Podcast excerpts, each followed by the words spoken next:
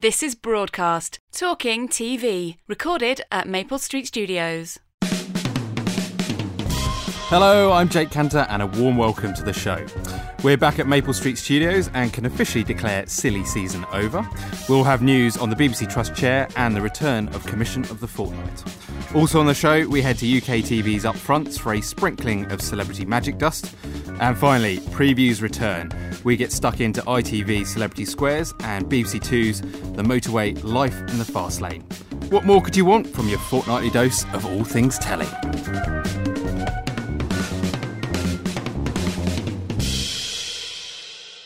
Joining me in the studio is broadcast columnist and entertainment producer Stephen D. Wright. Hello, sir. Back to school. Back to school. Oh, yeah. Well, it's good to have you back in the studio. Um, you didn't come to Edinburgh? I, what no. Was, what, what did it look like from down here? Basically, it looked like a load of old hot air, really. You, you see these articles from, you know, the perspective of being outside and you think, so what?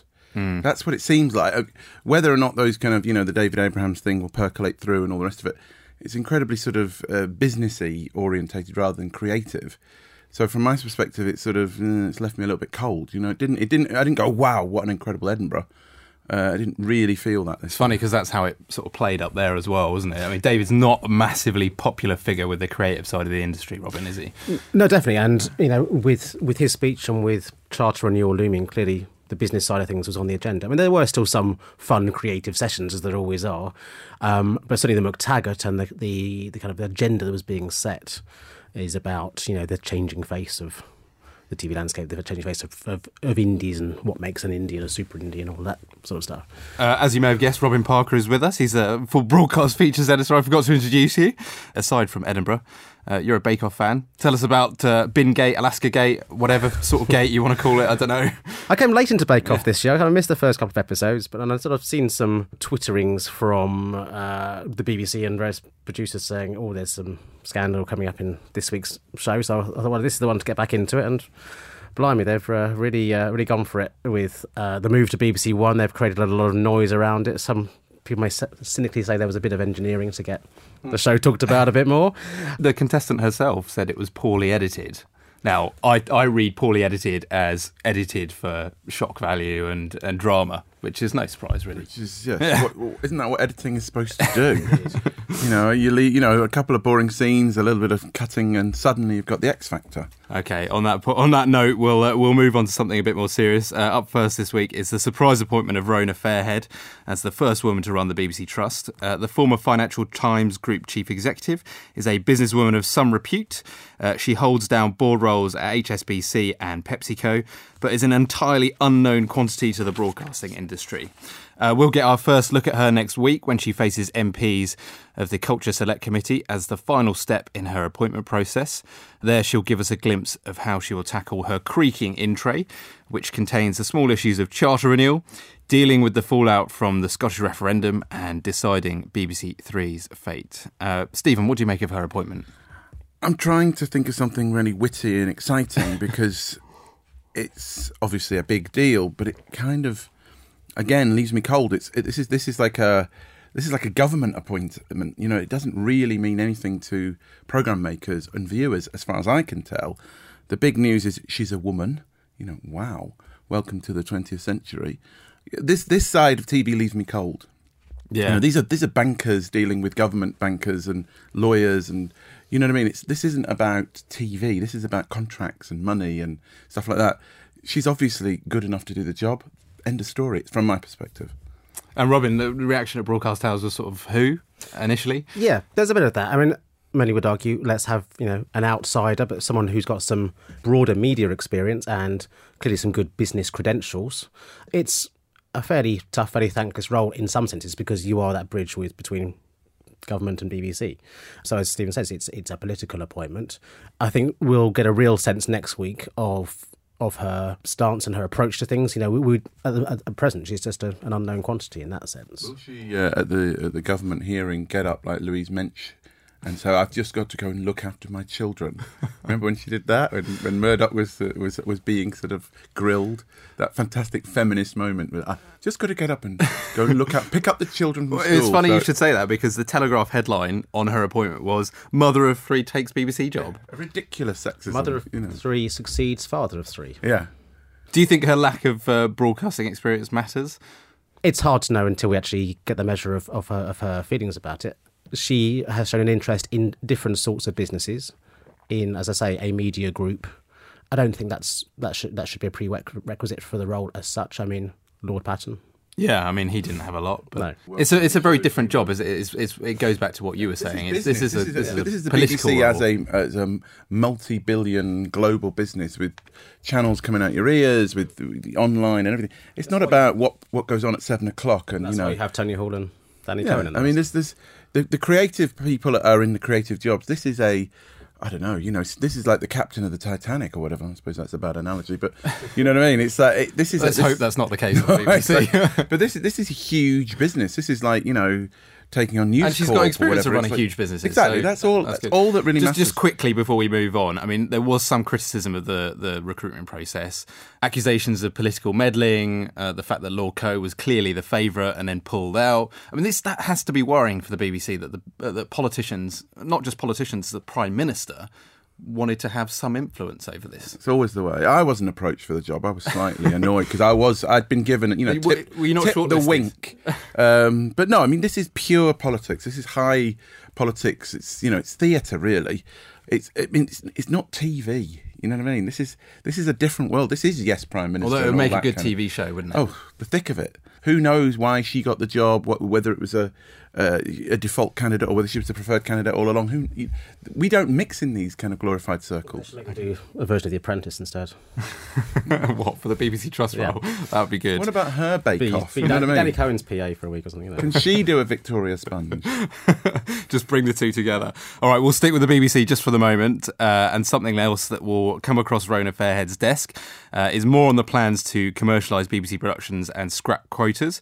Uh, it was revealed this week that the B B C will call on indies large and small to help shape the future of its programming supply model as part of a working group established by commercial director Bao Samra.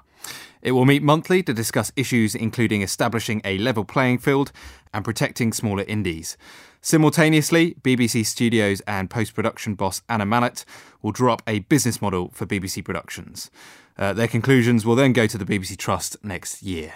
Uh, Stephen, what do you think the B B C has to do to ensure a commercial B B C in-house does not receive favourable treatment be seen, uh, from commissioners? Or be main, seen to be... The, yeah, be seen yeah. to be doing it yeah. fairly. That's really... 'Cause, again, we're not party to what goes on behind closed doors, but the, the B B C has to be seen to be playing fair now.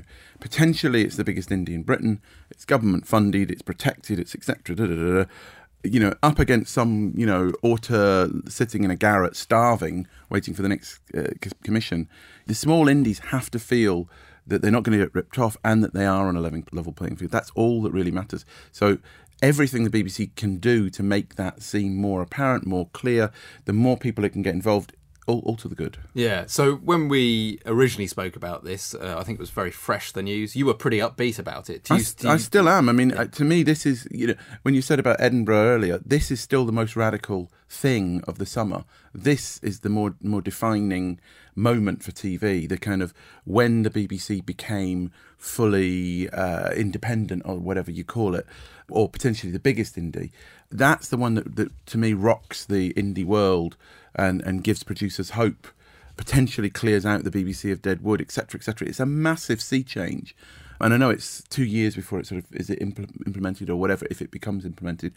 But everything the B B C is doing at the moment is seems to be good, other than the Cliff Richard news raid. Yes. You know, I mean, this is the Although thing. they were, they were sort of, you know, they were given a clean bill of health by the Home Affairs Committee this week on that, weren't they? Let's I think, hope that, I think, so. the, I mean, I think you know. the phrase was they uh, they acted perfectly properly. Yeah, Robin, this is a massive piece of work, isn't it? It is, it is, and as, as Stephen says, it's, it's being seen to do the right thing. It's being very proactive. One of the criticisms of uh, Channel four at the Question Time panel, uh, which uh, Ted and Rowe, which, which Dan Brooks was there rather than David Abraham, was, you know, you haven't got all oh, your yeah, ducks in a row at this point. You're sort of, you know, flying kites. Whereas the, the B B C has laid some cards on the table here and is now talking about a way forward. I think the discussions will be very lively. If you've got John McVeigh in the room, given some of the comments he was making at Edinburgh. So he'll be part of this working group. Yeah, so interesting to see what, what, com- what comes out of that. Uh, it'd be fascinating to see how they cost up shows and things like that. I mean, they're going to talk to I T V about the way they work with I T V Studios. I mean, I mean that's the real presumably they're going to have to make some sort of profit, B B C Productions. Supposedly, if, if they are a business, I mean, that's the thing. It's, are they a business or are they a kind of national institution like the N H S? I mean, the whole thing about profit and T V is, a, is an odd odd bedfellows, you know, and that the whole point of the B B C is it should be able to have the right to fail artistically, but whether it's got the right to fail financially is a different... It's probably no, you know, isn't it? Well, it, it's, it, I mean, does it have to make a profit? I'm not a businessman. You know, does it have to turn make a return?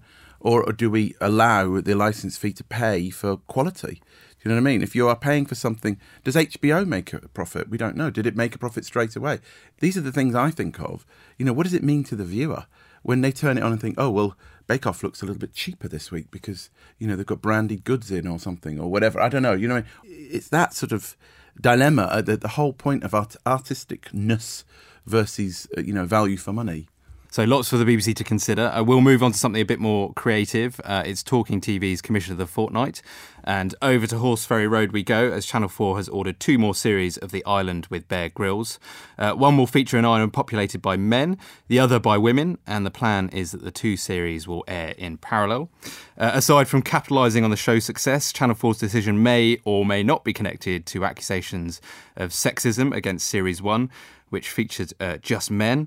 At the time, Channel four Chief Creative Officer Jay Hunt said women were excluded because they are already so capable. Uh, Robin, it'll be interesting to see how Jay's series tested in the new series, won't it? Indeed. I thought her choice of words was interesting. I, I, think, I hope we'd all agree that there's nothing wrong with a show which is about testing notions of masculinity and manhood. There's some quite interesting things there. I don't think there's much to defend, to worry about defending there. You know, that, that's, that was the purpose of that show. That said, there's going to be something interesting in following two islands where both sets of people know that there's the other gender is also in the show. So they've, they've, that's kind of on their mind about how they survive on the, on the island. I think the, the structure is interesting. I mean, clearly for the producers, that's great. They've got a bigger commission, twelve parts rather than six. We think that, I mean, they're, they're, it's clear there's still decisions going right on about the length of the series. But we're, but, we're operating in a bit of a fat-free zone here at the moment. But there are, at least, you know, there, there's, there are two separate shows. They've said that they're not going to interact. The first thing you'd, you'd imagine would be, what, why not create some narrative interest by intercutting throughout the series? They won't have to, they don't have to interact between the islands, but but as a viewer, if you're sort of seeing them up against each other, looking at the same tasks, there's a narrative there. You watched some of the first series, Stephen. What yeah, no, I mean, no, I, I really liked it as a concept, and, you know, it's the classic sort of Lord of the Flies, survival, reality, blah, blah. And uh, apart from the, you know, the uh, innocent death of a crocodile that just happened to be sort of floating about, waiting to be eaten, it was it was a really clever idea. And, and actually, I'm really excited by this new twist. I think they will intercut, because I think if it's boys versus girls, the girls are going to be more interesting T V. Just it sounds more dramatic. It sounds more interesting. You know, this is going to work. I mean, these these these shows in that sort of pure form always work. They always work because they're such clever little ideas. We all think, what would we do? Who would survive, et cetera, et cetera. So you, you know, you they definitely work, and the new cast can just come in and do it again. Whether or not they do that thing of, you know, keep a pool of water for them and all the rest of it, it's like those little things. I don't think it matters, you know. I should say that uh, you know, we're here in our little all male podcast island. Uh, somewhere in a parallel, or somewhere in a parallel universe, there's a there's a there's a podcast being recorded with all women. Well, we'll leave that story there. Uh, thanks to Stephen and Robin.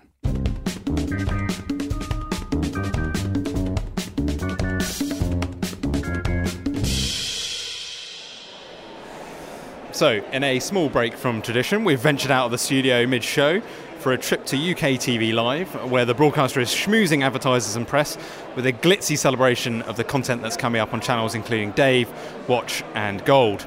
Uh, entertaining the audience uh, at the Phillips Gallery in Victoria are stars including Dynamo, who's in town to plug the latest series of Magician Impossible, uh, Sir David Attenborough and David Hasselhoff.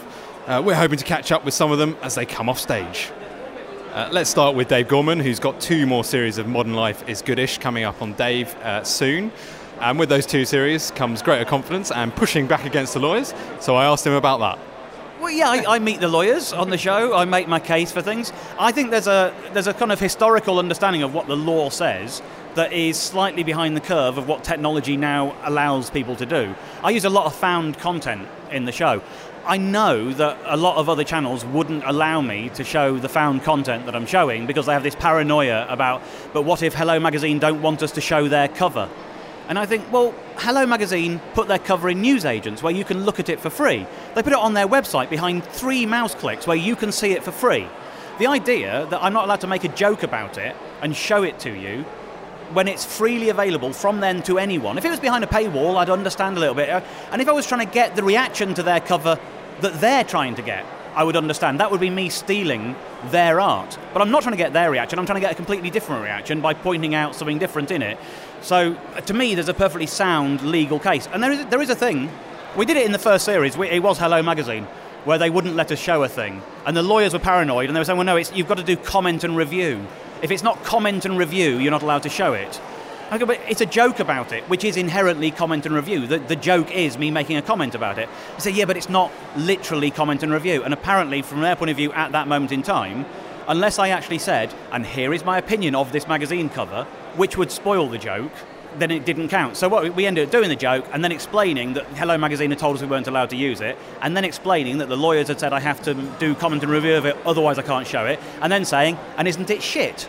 That's my comment and review. There, it's shit. And after that, the lawyers kind of relaxed a little bit and went, all right, you, if you're going to do that every time, we're going to let you just show stuff. And what can we expect from the new series? Any particular moments you enjoyed? Again, and this actually illustrates something of the way the lawyers were so nice with us on this. It started because I found a camera on the beach in Brighton.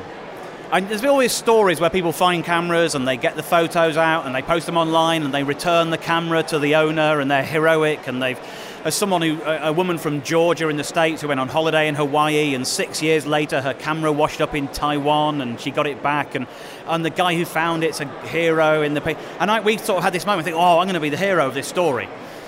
Except it wasn't a digital camera, so I had to go to Snappy Snaps and get the photos developed. And let's say they were they were a little bit obscene, and uh, I had a moment in Snappy Snaps. However, that led to a thought of, I'm just going to leave some cameras around, like uh, disposable cameras, the cardboard case sort of analog film cameras, and just see what happens. And we, we put them in a little bag with an envelope or, uh, and a stamp on it, and that you could just send it back to us, and, and some instructions saying, take some photos of this and send it back to us.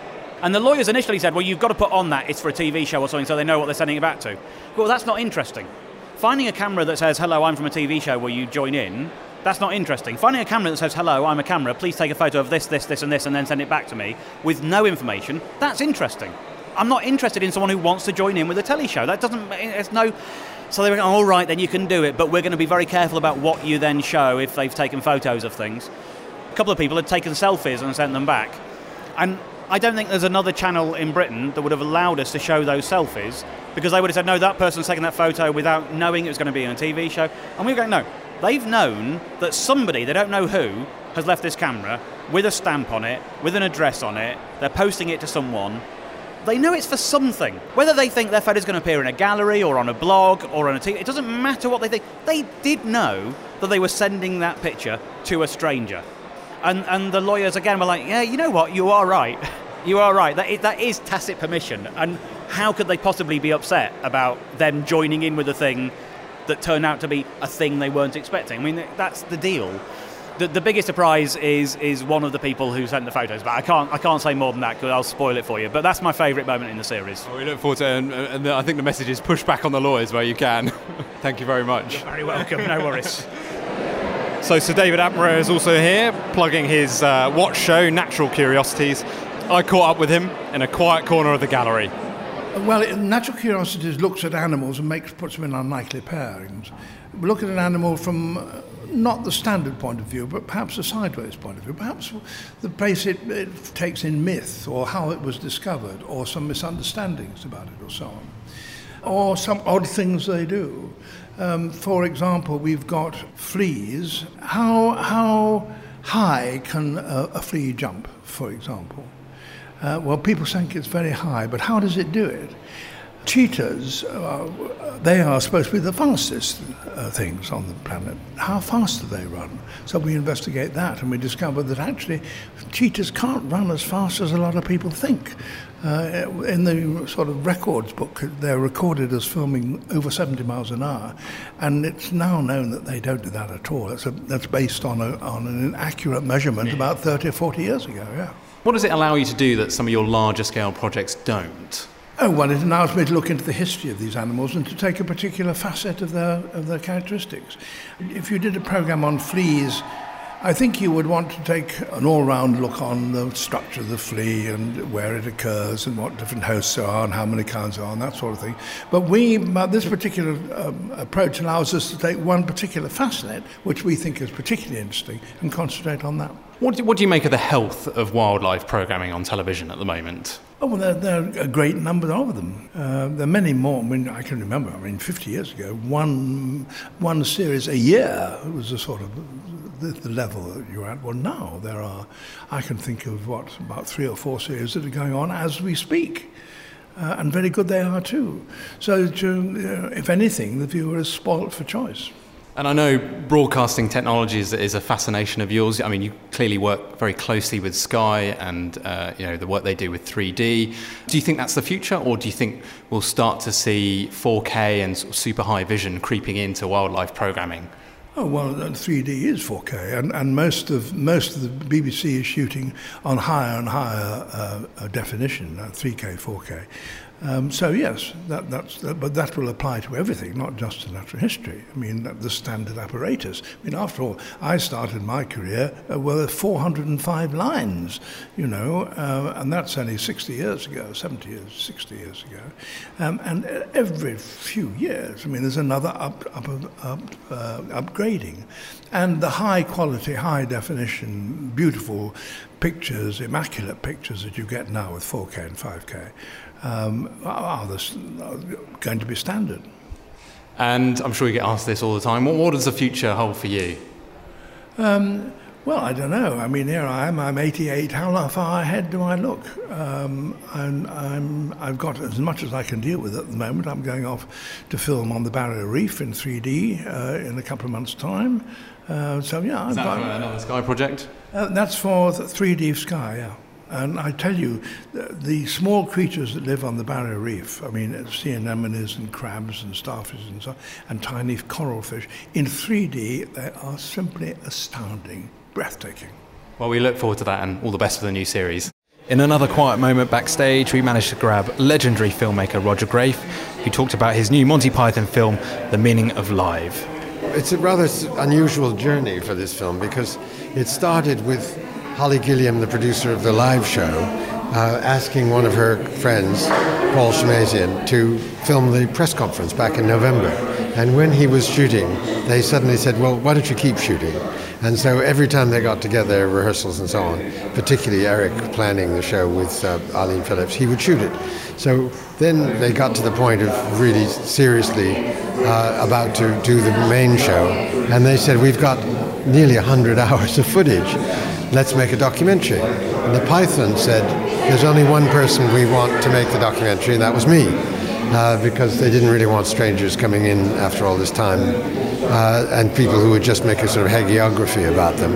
So um, I was rather touched that they asked, and I said, sure, why not? Um, and as it happens, it coincided with the change in my status at Films and Records, so I had the time. I'm directing with James Rogan, with whom I've made a number of films, and he did Iceland and British Airways, and very competent young guy. And we were suddenly presented with nearly one hundred hours of already shot footage, and we started filming on the dress rehearsal, and then all the way through the performances backstage and uh, afterwards. So, I mean, Alan Yentob has done a film for the B B C already. How how will yours differ? Oh, very much so. I mean, first of all, Alan did borrow some of that rehearsal footage. Not much, but some. Um, and ours is the actual show and the kind of nervousness and the dramas and the excitement, plus quite a lot of nostalgia and memory of their f- other live shows. But, I mean, Alan's, I don't want to be rude about Alan's show. I thought he did a nice job. But it was very much a you guys are wonderful show, whereas ours is... this is really what they're like. I mean, one of the stories, Jake, which is absolutely astonishing, is that they only had three days of rehearsal, right? Three days of rehearsal after thirty-five years.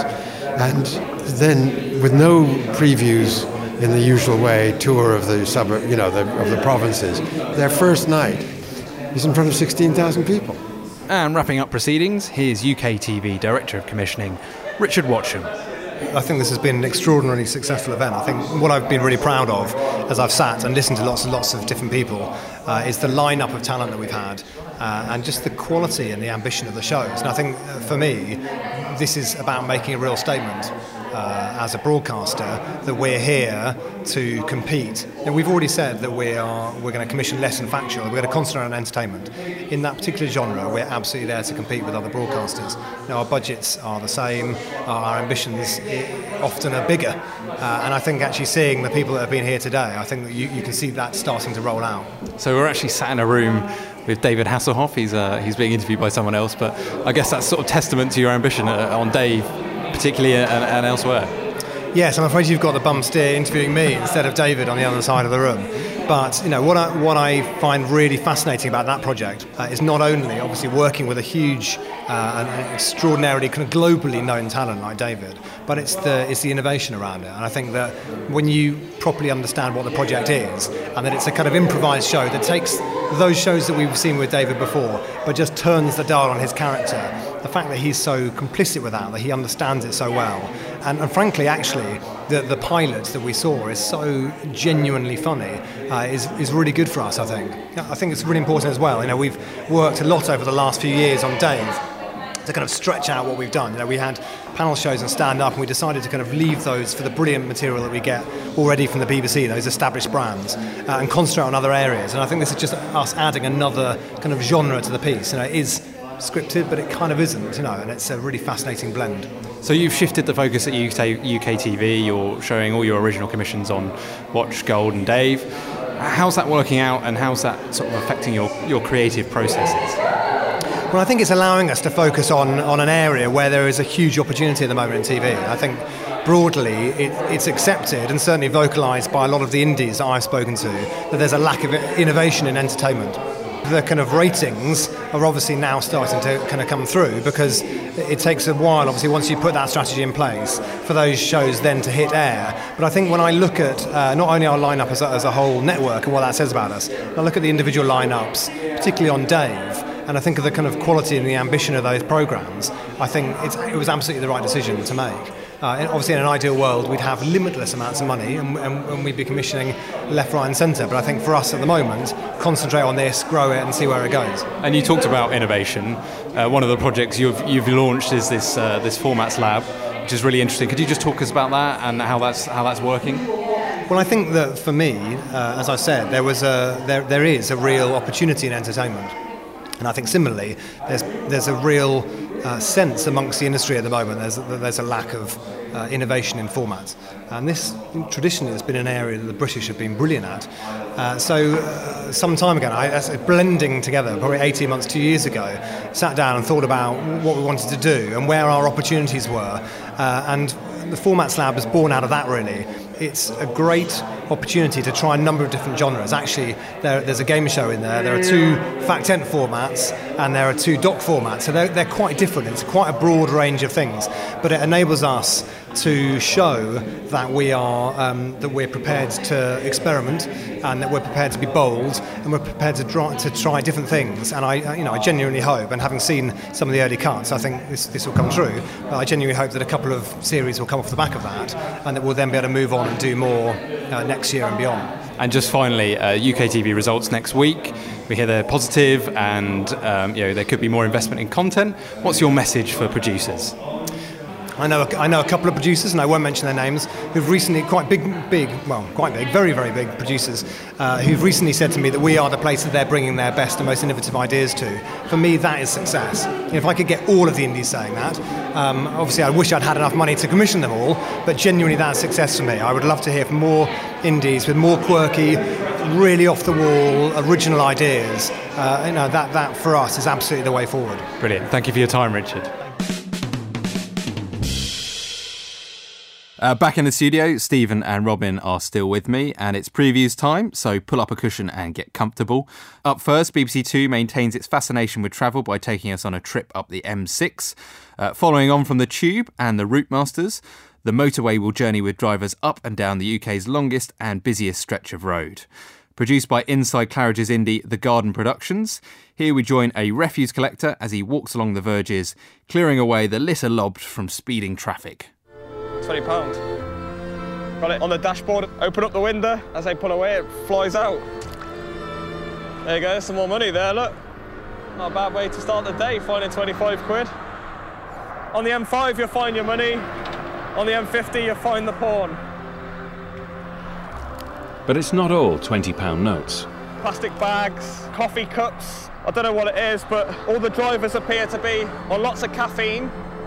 The worst part is when you find the bottles of driver tizer, which is the truck drivers mainly. They piss in a bottle and chuck it over the fence for us to pick up. Either we haven't got enough services, or they just got a fetish for peeing in bottles, I don't know. Robin, do you want to start us off on this one? You say that B B C Two uh, are fascinated by this. I must admit, compared to some of the previous series, I definitely just a little bit cold. I think there's a some fascination with things like the Crossrail project, things like the Tube. You know, you're going to slightly more of a, slightly more of a secret, literally underground world. So, and there's an institution there, isn't there? Yeah. Involved? Here, you know, we've had traffic cops, motorway cops. We've we've looked at roads a lot of times. It didn't quite come to life for me. There, there were some moments. There was, there was a few characters where I thought they they can do more.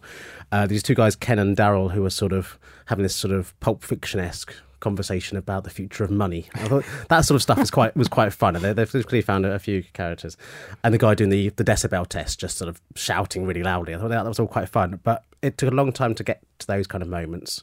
A lot of teasers at the front, which had very front-loaded with some of the, the best lines. Um, and it just didn't really sort of grab me as much as some of those other projects, I'm afraid. Stephen, do you agree? Well, you know, I got my bottle of piss and threw it straight out the window when I was watching because uh, it had a violent effect on me. Uh, but no, no, he's definitely right. It's, it's, it wasn't, it's not, it's, the problem is it's a stretch of road with millions of cars, all of which are great narrators, but you can't necessarily pick the right cars. So from a documentary pe- p- p- point of view, it's, it's a thing as opposed to an institution. It's, you know, there was, there was a mix of tones. So we had a bit of Neighbours at War, and we had a bit of, you know, sort of featuresy type, type stuff with the, the you know, the, the pensioners with their, their, their sewers and all the that. The brilliantly kind of named Croaks. The Croaks, yeah, yeah, Mister and Missus Croak. I mean, it, it, you know, and then you You had this other stuff where you had the kind of nutcase drivers where you think I'm going to see somebody blown up and killed. So it was a it was an uneven kind of show. I mean, but it held me. I mean, I'm a non-driver. I don't I don't you know drive. I don't go up and down the, the M six. But it sort of did hold me. But it, it looks like next week's episode's more interesting. This felt like a slightly more gentle, potentially uh, drama-wise. You know, we didn't see accidents. We, you know, we you know it was a, it was a more gentle show. And constant road, you know, shots don't make for interesting T V, but it wasn't bad. So yeah, motorway driving is something you take for granted. So mm. I actually found it, particularly towards the front of the programme, quite fascinating to get a bit of an insight into something that, you know, we do every day. Mm. I felt it sort of lagged towards the end and was running out of steam a bit. It felt a bit know. stretched, you know. It felt yeah. like they've got, you know, they've they've got these two stories that they could have done with another story. You know what I mean? It felt like there were these two things with the, the neighbour's perspective. Was okay. The two but, Brummies who were complaining about yeah. the noise during the I mean, the, you know, are you obsessed? Yes. You know, I mean, that was, you could have done that in two minutes. But, um, but no, the, the, the drama was the kind of the nutcases on the road. I mean, how do you fi- film that, though? It's a very technically difficult thing yeah. to do. Lorry yeah. drivers with laptops. L- you know, films. I mean, there was, you know, that's the insanity of the drivers comes across. But it was, as Robin said, it was it was patchy. It was bits of great T V and then a bit of. It wasn't really a focus, was there? No. It's well, that's the problem. It, it, what are you actually focusing on? Are you focusing on that little one hundred meter stretch, or are you focusing on ten thousand cars that go past every ten seconds? It's, it, it's a quite a difficult concept. How do you pull something like this together? Because I mean, it's clear they had different points of access, didn't they? That must be very difficult to achieve. Yeah, I mean, the, from a from a production perspective, you set out crews left, right and centre, and you juggle in the edit. You try and bring in as many stories as possible, and hopefully they weave through. So, you know, they did construct a narrative. You did see a beginning, middle and end of stories, but there was no, I mean, you know, the first few minutes promises big kind of crashes and things like that, but that all seems to be next week's episode. You know, it's like, mm, I could have done with a bit of that, you know. I mean, that guy, the guy who's, who was putting the bollards down, you know, went from being kind of quite prosaic to near death. I mean, you literally panic when you see a, those trucks going yeah, past. It's shocking. And when he went, oh, here comes one. And then there's six of them all went through the last, and it was that, that made me gasp. I mean, there was moments of, oh my God, in it, but there wasn't loads of moments of it. I, I didn't like the, uh, the moment where they were conveniently filming in a woman's car when she blew a tyre. Yeah, that seemed... Yeah. That seemed very... Very weird to me, and I couldn't work it out. And the girl's face, the young girl's face was like, is is she genuinely in fear of her life, or is... It was that was it had felt odd, that moment. It's yeah. like, how many cameras have they put in waiting for someone to blow a tyre at the point where there's no hard shoulder? I don't know. OK, The Motorway Life in the Fast Lane debuts on the ninth of September at nine p m on B B C Two. Uh, we'll move away from the motorway and into the warmth of the studio for our next preview, uh, which is I T V's revival of nineteen seventies game show Celebrity Squares. Uh, Life's Too Short star Warwick Davis steps into the shoes of Bob Monkhouse for the seven-part series, which is based on the classic game of noughts and crosses. Uh, for a taste of the banter, let's hear a clip between rounds where Davis asks celebrity Tom Rosenthal to reveal the mystery prize contestants could have won. Seems to be loads of takeaway menus. We know Tom from Friday night dinner. Well, you could have had dinner sorted for Friday night or any other night of the week with free takeaways for a year, thanks to Just Eat. What happens to the delivery thing now, Warwick? Yeah, I know, I was wondering that. Because presumably they're not here. We can just Hello. say, yeah, no, someone won. Yeah. And we can all split it. And by the time they'll only find out when this airs, which gives us a good run of, like, six weeks. Could we all do it now for everyone?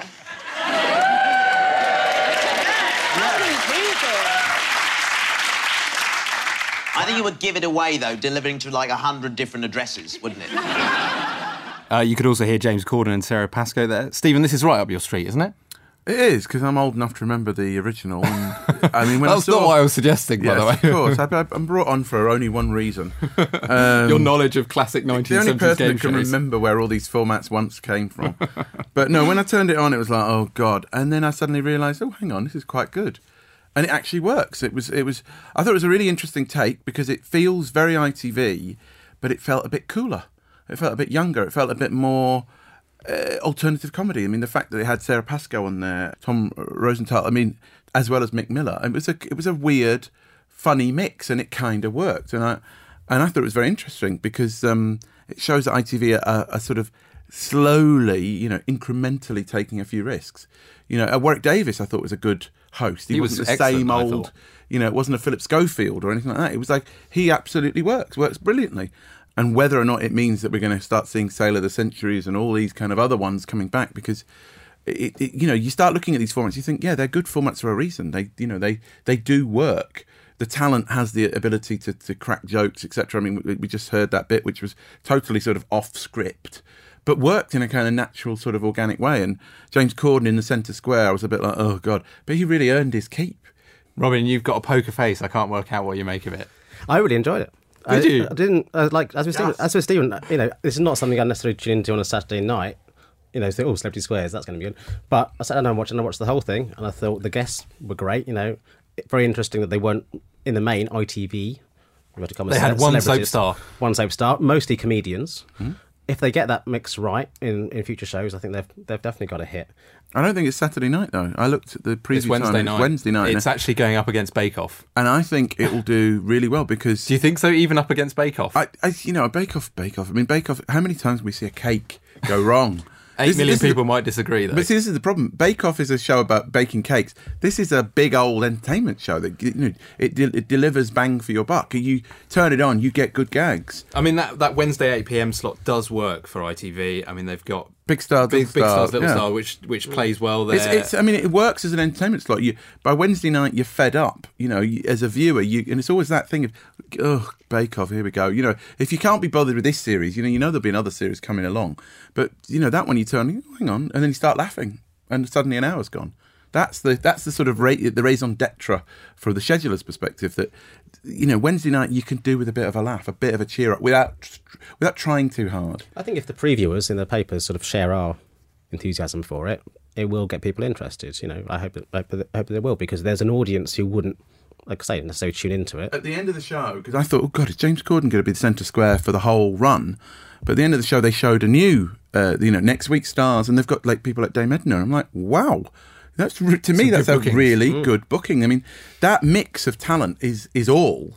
And Warwick Davis, that that that it, the badinage, the banter, the whatever it is, is really, really impressive. And that's really hard to do. It's hard and it's risky. You know, you're talk, they're saying, oh, you know, Tom Rosenthal, uh, star of Friday Night Dinner, which is watched by a million non-I T V viewers. Sarah Pascoe, nobody on I T V knows who she is. No. And yet mm. she is she is cracking gags. You know, it was a, and, mean, they're, and, a, and they're getting the I T V studio pumped uh, up audience response as well. It's not as, a, as a device for bringing new talent on, also, which is a really tough thing to do on telly.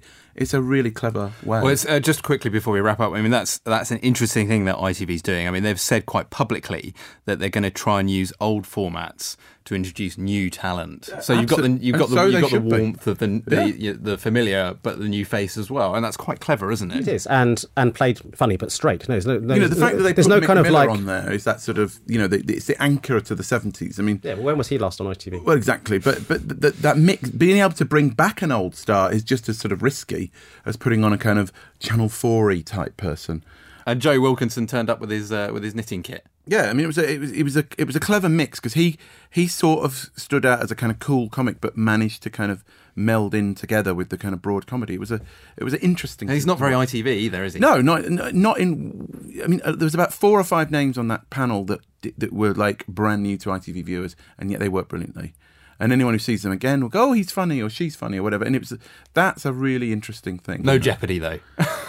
Who cares? Who cares? One of the things about that show is you don't really care who wins. You don't yeah. care, you know, that sort of, oh, when you haven't got got the, the holiday prize, is that what we're watching for?